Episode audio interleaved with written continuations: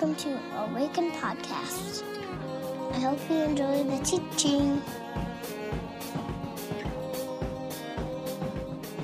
Okay, friends, we beat the evil one. We got the mic back. In all my years of doing pastoring, like the frequency thing on this thing never changes. And somehow, like today, I turn it on and it changes. I don't know. I don't even know what to say about that.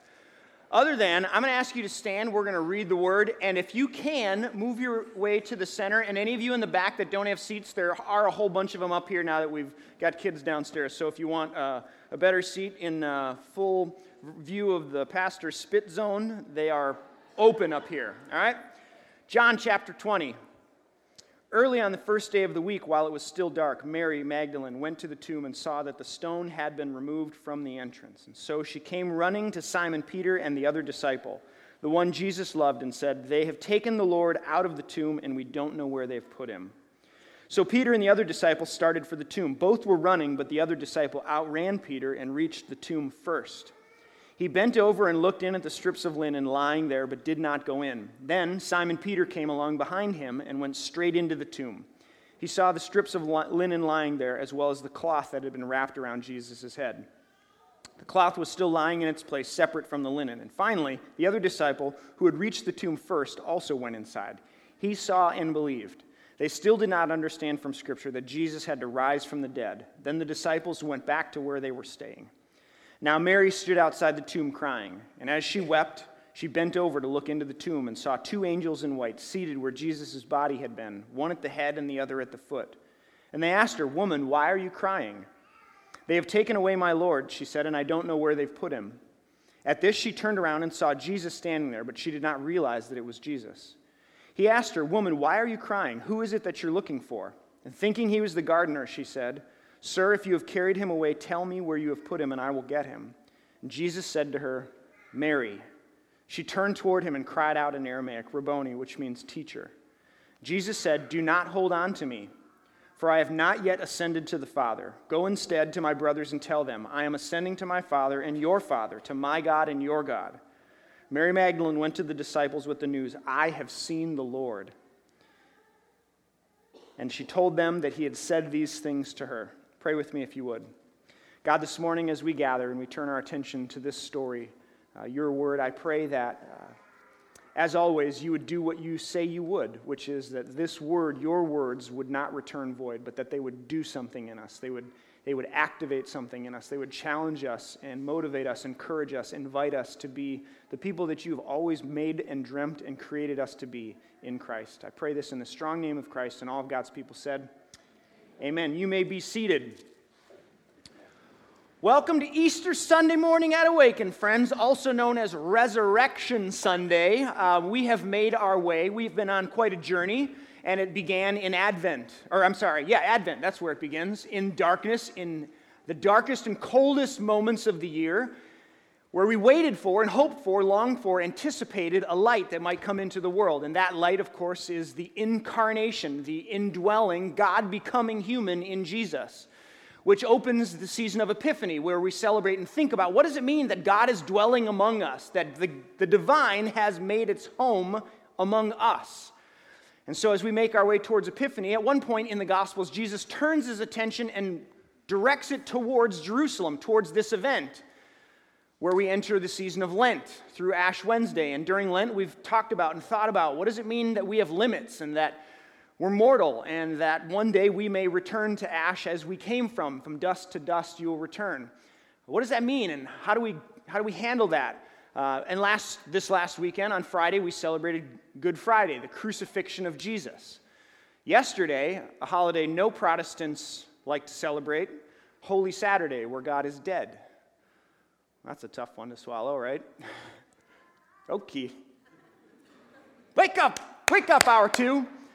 Seriously, though, uh, a day most Protestants don't really think about or celebrate, and, and I think we ought to. Um, but that makes our way to today, Resurrection Sunday. I mean, for people that do my kind of work, like this is the Super Bowl of church, you know what I'm saying? Like, this is the biggest day of the year. It's like the Oscars for film, it's the Grammys for music. Like, this is it. Like, this is the biggest day of the year. Like, don't screw it up, Micah. I got a text from one of my pastor friends this, yesterday, and he li- literally said, Micah, and Steve, my other buddy, tomorrow is Resurrection Sunday. It's the biggest day of the year. Don't screw it up. oh my gosh, I feel so much pressure. I'm joking, but I'm not. Um, have one question for you this morning. One question. And that question is why are you here? Like, why did you come to this day? And why are you here in this place on this day? And maybe there's not a straightforward answer to that question. I did a little R&D with my kids a couple years ago about Easter and Holy Week. I said to my, young, my youngsters, uh, I don't remember, they were like seven and nine at that point, or less than that, the two younger ones. I said, okay, so it's Holy Week. Uh, what are we celebrating? And they said, I don't know, bunnies and eggs. At which point, like, pastor of the year is out the window. You know what I mean? Dad of the year is probably out the window. But I'm committed at this line of questioning now. I can't go back because we are, we're deep. So I throw them a bone. All right, okay, let's give you some clues. We're celebrating something in the Bible. And one of them says, uh, okay, it's when God died. No, when God was born. No, that's Christmas. And then Lyndon looks at me and goes, Dad, we need more clues. so, okay, all right. Uh, it's about Jesus. And then with delight, one of them's like, it's Hanukkah. so that actually happened in my house. So maybe, uh, maybe there's not a straightforward answer to why you're here. But friends, like, why do people gather on this day? For th- thousands of years, people have gathered on this day to celebrate this guy, this Jesus.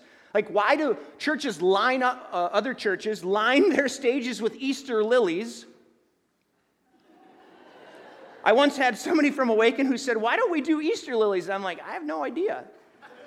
Do you want to? Yes. Well, bring some Easter lilies. So one year we had like three lone Easter lilies dotting the stage. Why do people go to Jerusalem and walk the Via Dolorosa? When I was a kid, we did Good Friday uh, at our church, and this one lady, she would sing down the Via Dolorosa. To, do you guys have you know this song? Yeah, okay. Why, like, why do we do that? Why do people come and do this thing for every tongue, every tribe, every nation? Like every generation since it's happened, people have been coming and on this day for some specific reason. I think it's because I think it's because of stories. I think not only do we love a good story as a human, like why do we gravitate towards the great books and the great films and the great because we love stories, but it's more than that. I think stories actually shape our lives. More than your circumstances, more than the government, more than politicians, more than your finances, more than all the things that are weighing in, stories and the stories that we believe are true shape, impact, influence, dictate, determine, animate our lives. One scholar says the destiny of the world is determined less by the battles that are lost and won than by the stories it loves and believes in. So, why are you here? Maybe you're here because all of your efforts and attempts to like figure this thing out have come up empty and the same place every time, and you just need, you have more questions. Great, welcome. Maybe you're here because uh, somebody's made a claim and you're investigating that claim and trying to see if it's true or, or at least investigate it a little bit, take it down the road a little. Maybe you have this sense, like deep down in your bones, that there's something more than what we see. Like there's an energy, there's a hum that's like happening beneath us, there's an animating force behind everything, and you want to know what that is. Maybe you just need a little bit of hope Maybe you come discouraged this morning and you need something, someone, some story that's beyond you that says you're going to be okay. It's going to be okay. Maybe there's hope that your marriage might make it or that that child that's wandered off might come home and find the light that will lead them home. Maybe you need something beyond yourself this morning. I don't know why you're here, but I do know that for thousands of years, people have been coming and gathering on this day around this story about this person like a particular person in history, Jesus, whom has more has been written about than other, any other human in the history of the world. That this story, something is being said. It's the climax of a story that is offering an explanation to everything. Now, I know that's a big claim, right? Like, I don't usually make large claims like you can take that one to the bank, but I'll say it again that this story and the reason why people come on this day is because there is an offering being given that is an attempt to explain everything the divine, you and me, us, the world that we live in, the whole deal. Easter's not about religion, it's not about uh, bunnies and rabbits, By the way, the Easter bunny bringing eggs, like mammals, eh, right? Somebody didn't think that one through. It's not about robin eggs filled with malted milk, though they are tasty. Can I get an amen on that? You got to get the right kind, too. The chalky ones, the paste, the pastel. Yeah, you know what I'm talking about, brother. I see that hand. How many here from Shelby County? It's a, it's a story. It's a story about the nature of everything, the cosmos, the very fabric of the universe, about God, you, me, everything. So, wherever you're here today, I'm trusting that the presence of the divine, the one that is behind all things that live and move and have being, the one that I would argue is behind the resurrection of this person, Jesus, is present and available and offering itself to you this morning in whatever way you might need it. So here's what I want to do this morning. In the brief time we have left, I want to look at one phrase from John's gospel. There are four gospels that tell this account of Jesus' resurrection, and John, the one we read from, has a phrase in it that I want to focus on. And it's seemingly like uh, uh, benign, right? Like it's easy to overlook and sort of pass over, like a throwaway phrase. But I would submit to you that it's actually the key. It's the key to the story that John is telling, but it's the key that opens up the larger story that John's participating in, which is the story about the explanation of all things. So, no big deal, right? Let's do this. Are you ready? I think that this phrase, this key, Mary, I mean, there's so much you could do with John 20. The whole Peter and John thing about uh, the beloved disciple, like how arrogant that somebody would say that, you know, and he outran Peter like so conveniently and arrives at the tomb before he does, and he saw and believed, but Peter's sort of left wondering. I got a few thoughts for John when I get on the other side, you know. But when Mary gets there, she goes into the tomb and she sees the angel at the head and the foot and the strips of linen lying in the middle. And they ask her a few questions, and then they recognize that somebody's standing behind her. And Mary recognizes that they recognize that somebody's standing behind her. And she turns and here's a man, and he asks her a question Woman, why are you crying? What have you come here for? And she says, well, John says that she says, thinking he was a gardener. Now, you might be thinking, Micah, that is, what's the point? Like, I, that's not that important. Oh, stick with me, friends. We are just getting started. Thinking he was a gardener. Why is this the key to the whole story, to John's story and the whole story about, the, about everything? Well, if you didn't know, the story of the Bible begins where? But in a garden. And Adam and Eve, you and me, well, we were gardeners. Adam and Eve, the first humans in the story, were, the Bible says that they were comforted by God into the garden. The word is Noah. Noah means comfort. God comforts the first humans into the garden to do what? Tend and till, the King James says. To be caretakers, stewards with a job. What job? To care for, to steward, to enable the divine desire in the world, which is carrots and rutabaga and beets. No, that's not true. I mean, all of those things are well, except for beets. Who even likes beets? I, they taste like the, they taste like dirt. Thank you. Yeah. No, not rutabagas and carrots and beets. Joy, justice, wholeness, flourishing, delight, peace, the Hebrews call it shalom. Why are we here, Adam and Eve, you and I, daughters of Adam, sons of Adam, and daughters of Eve? To participate in this invitation that God has given to be gardeners of goodness. Now, you might be sitting here thinking, Micah, I am not a gardener. I kill everything I plant. And that is a mean trick. On April Fools, it snowed yesterday, man. Why are we talking about gardening? Well, you've missed this is that would be a grand adventure in missing the point. Because Adam and Eve, and I would argue the human, you and I, the whole point of this deal, why God comforted us, and not out of anger or chaos, God, out of benevolence and abundance and divine love creates and gives us a job to do, which is to garden, to cultivate, to tend, to till. What does a gardener do if they don't tend, till, and create space for things to grow? And our first task was to create space, enable the hopes and the dreams of God to be flourishing and whole in all of God's good world. So, remember when we were gardeners, given a task and a job to do in communion, in relationship, union, the mystics call it, with the divine. That was the original attempt. That was the, the whole point of this gig. But it's just never enough, right? You know what I'm saying?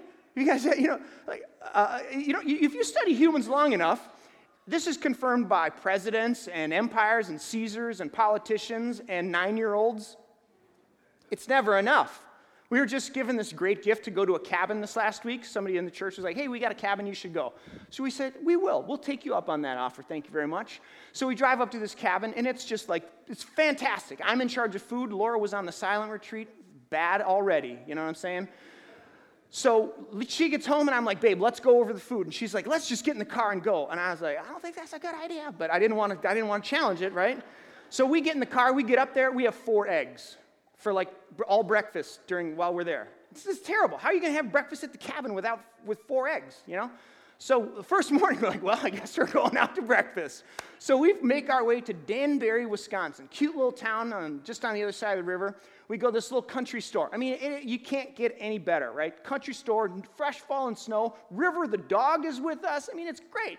We feast on French toast and hash browns and bacon and just terrible coffee. You know what I'm saying? Worst decision I made all weekend. And then they got that game, the triangle game with the T's, that, that Cracker Barrel. You know that one that just drives you absolutely batty? It says like if you can't get less than four, you're an idiot. That one. I'm just like, I hate this game. And my daughter's just like killing it, like two every time. I once got one T left, and then I went and bought a lottery ticket because I was like, something is happening in the universe today. I hate that game. But everything else is going wonderfully. Like everyone is well fed. I mean, stomachs are full. You would think everyone is fine. We finish our meal, we pay the check, we go to the little general store to get our eggs, and what happens? People start asking me for stuff. Dad, can we get that slingshot? Can I get that yo yo? Can I have that bouncy ball? Can I have some candy? I'm hungry. I'm like, for goodness sakes, people, you'd swear we didn't feed you a drop of food or water your whole lives. It's not enough. It's never enough. Sorry, that was a little cathartic for me. If you've been around kids eh, like any length of time, you know what I'm saying, right? Or on Christmas morning, you give gifts to people and then they're like, what's next? Like, it's never enough. Or the guy that gets the promotion or the gal that gets the promotion at your work and then like smells blood in the water and just starts going cutthroat crazy on everybody. Like, it's never enough. Gang, we had everything we ever needed in fellowship with God. We were naked and together in a garden. What more could a person want, right? I mean, you got all the food you need and all the time to do whatever you want, okay? Use your imagination, kids.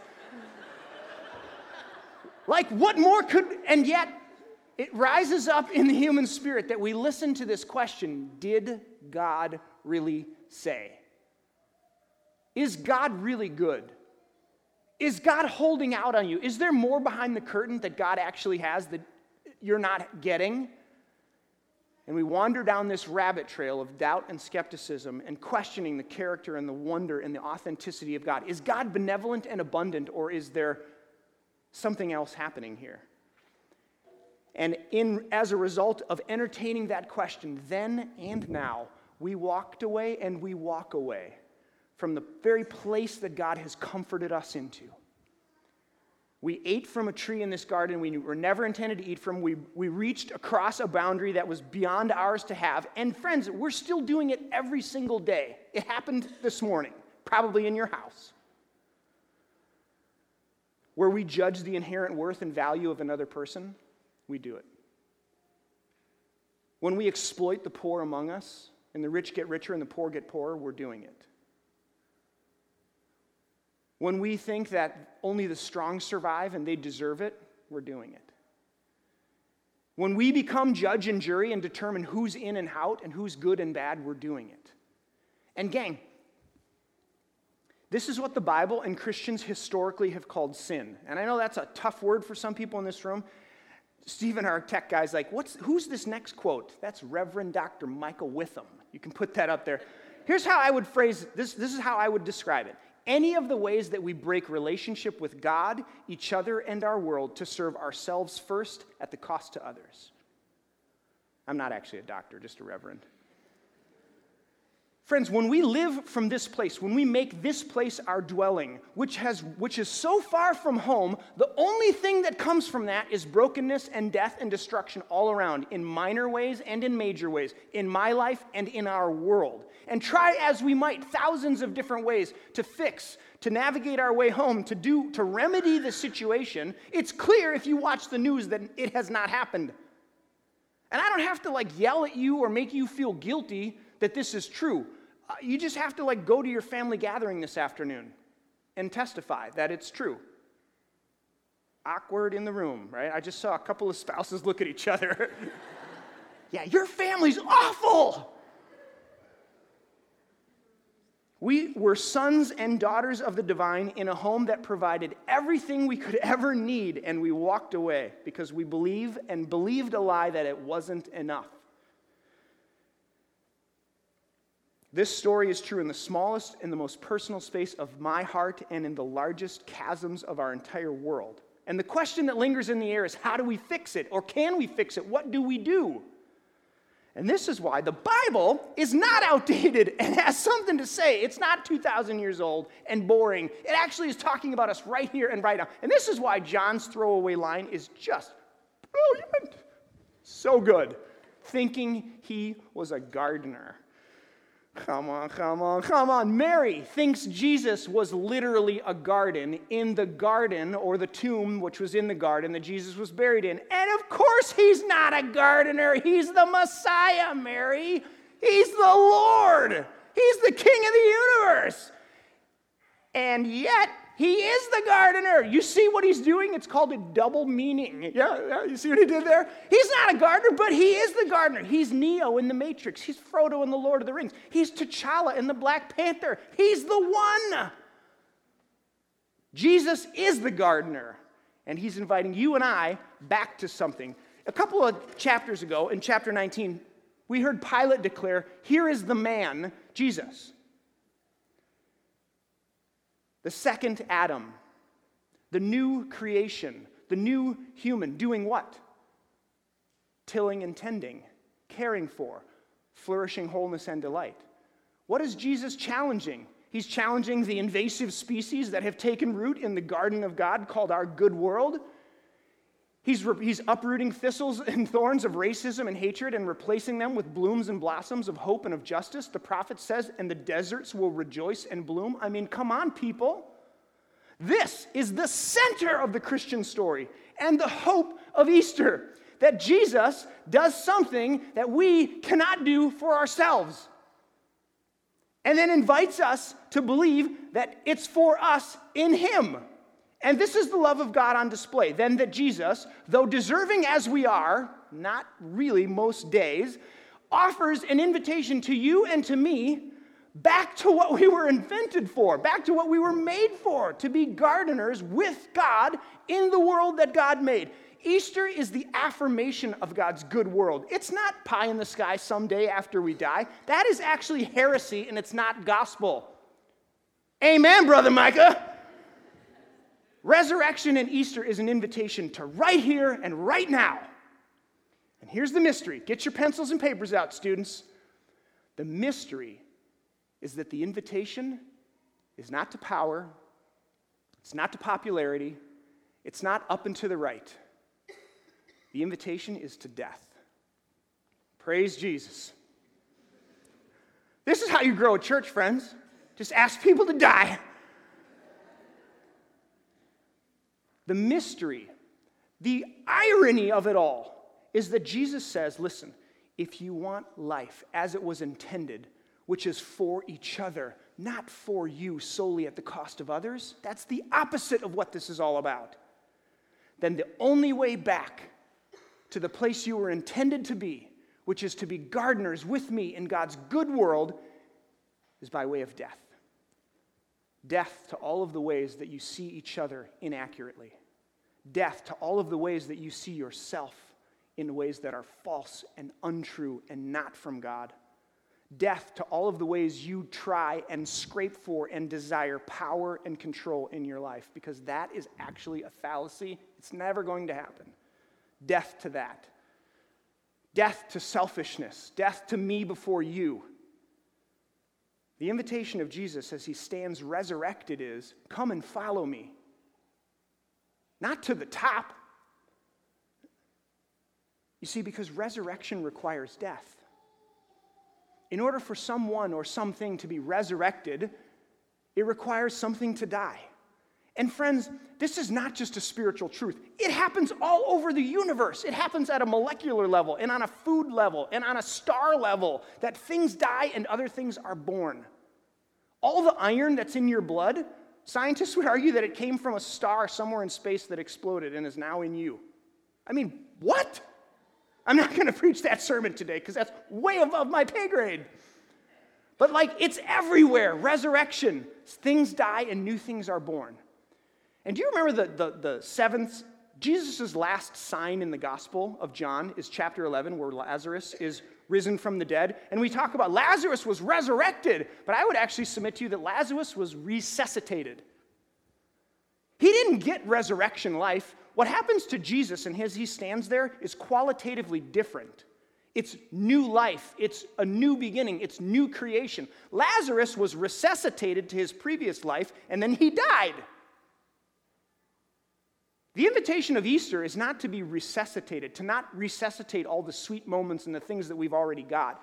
And this whole bizarre uh, conversation between Mary and Jesus, where she recognizes it's Jesus and she's like, Jesus, and tries to hug him, and he says in the King James, Woman, touch me not. It's like, dude, why you gotta be so cruel after you've been dead for a couple days? Like, throw us a bone. And he says, Don't hold on to me. Why? In this moment, what is Mary doing? What we all do. Adele wrote a song called When We Were Young on her album 25. The chorus goes something like, Let me photograph you in this light in case it's the last time that we might be exactly as we were. What does Mary want? She wants the memories. She wants Jesus as she knew him. She wants Jesus around the campfire. She wants Jesus, her friend. She wants Jesus with all the and we want to pause and stop all the great moments of our lives. And you ever wish you could just go back? This is Uncle Rico from Napoleon Dynamite, friends. And this is what we want. This is what we long for. I mean, I can't tell you how many times Laura and I have talked about. Do you remember when we were young and in love and like our love was like, could we ever go back? No! You can't go back because that is towards death. And Jesus stands and says, listen, Life is this way, and it's out in front of you, and it's an invitation to resurrection, which you can't secure on your own. And you actually, you can't, you can't manufacture it. You, you have to trust that, like, this is the way. And so here we stand at this precipice of decision. Will we keep doing what we've been doing? Will we go, will we want to resuscitate the things that are good about our lives and just try to keep working those out? Or do we come to this moment and say, actually, this isn't working? For any number of reasons in all kinds of different ways. And this way, this story, the explanation of all things, is a story about you and me who were gardeners once, who had a purpose and an abiding communion and fellowship and friendship with the divine, and a job to do in the world who every day walk away from the thing that God made us to do. And Christ, who comes and stands in our place and says, I can do and have done what you cannot do, which is to look death in the face, the one thing that a group of things who were meant to live fear the most, stare it down and walk through it to new life and resurrection, and then says, Anything and everything that desires new life and resurrection, it's this way. Follow me. And so here you sit. I asked you a question when we started, and that question was, Why are you here? And I'll end with that. I don't know why you came this morning. I don't know why you're here. I don't know what circumstances have brought you here or what you're going home to. If you're a person that's committed yourself to following the way of Jesus, I would ask you, What are you tending? What is the divine inviting you with your hands and your skills and your resources and your life to cultivate and tend and create space for hope, justice, mercy, grace, love, flourishing, for your kids, for the kids in your, in your classrooms, for the people you work with or work for, the services you provide. What is God inviting you to tend to? That's the invitation. We're all gardeners.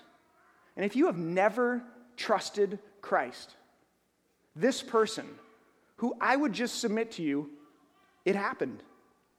I believe that. Died on a cross, was resurrected from the dead three days later, and offers an explanation to the whole thing. Do you believe that by faith? Resurrection leads to new life, but it has to go through death first. And so, what is dying in you being invited to die in you so that something new can be reborn? That's Easter, friends. No big deal, right? I'm going to offer a word of prayer. We want to try to create some space as we close today for us to think about that and to respond to that in whatever way it's coming to you today. So pray with me if you would. God, this morning as we gather, we do so, I do so with the great hope, the great trust and belief. Ultimately, it's a leap of faith. I recognize that this story is not a fairy tale in that it's untrue, but that it is it resonates and rings to the deepest core of our beings and offers an explanation of all things, of what we're here to do and why it's not working out and what the way forward is. And so, God, in the next few moments of silence, I pray that by your Spirit, that you would just hover over this place like you hovered over the waters of creation, that new things would be born in us, that they would be drawn out of darkness, called into the light, and named as good. So, God, whatever each of us needs this morning, would you whisper it in the quietness of our hearts this morning on Easter? My friends, my brothers and sisters, on this resurrection morning, may you know the Lord blesses you and keeps you. The Lord's lifting up his face to shine upon you and is gracious unto you. The Lord's lifting up his countenance to you and giving you his peace. In the name of the Father, and of the Son, and of the Holy Spirit. And all God's people said, with resurrection in their voices, Amen. Amen. Grace and peace, my friends. Love you. Us online at www.awakencommunity.com or on Facebook at www.facebook.com backslash awaken community or on Twitter at awaken community. See you next time.